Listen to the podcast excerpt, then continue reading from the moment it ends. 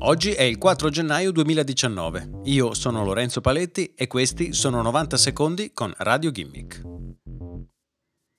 Mentre l'aeronautica cinese atterra con un razzo sulla faccia nascosta della Luna, un gruppo di ricercatori dell'MIT rivela che una nuova proprietà del grafene potrebbe rivoluzionare il modo in cui trasportiamo energia. Il grafene è un materiale composto da uno strato di atomi di carbonio disposti lungo una struttura esagonale.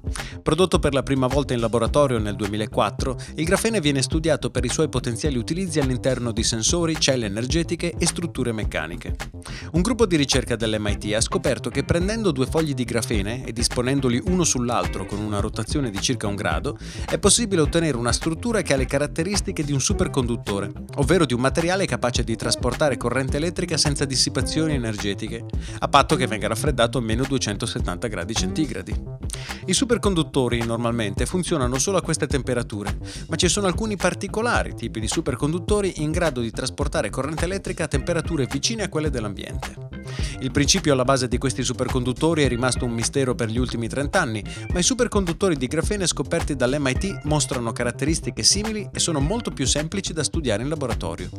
Questo apre una nuova frontiera per la ricerca, che potrebbe finalmente trovare il sacro graal del trasporto energetico, un superconduttore semplice da produrre che non richieda temperature di funzionamento vicine allo zero assoluto.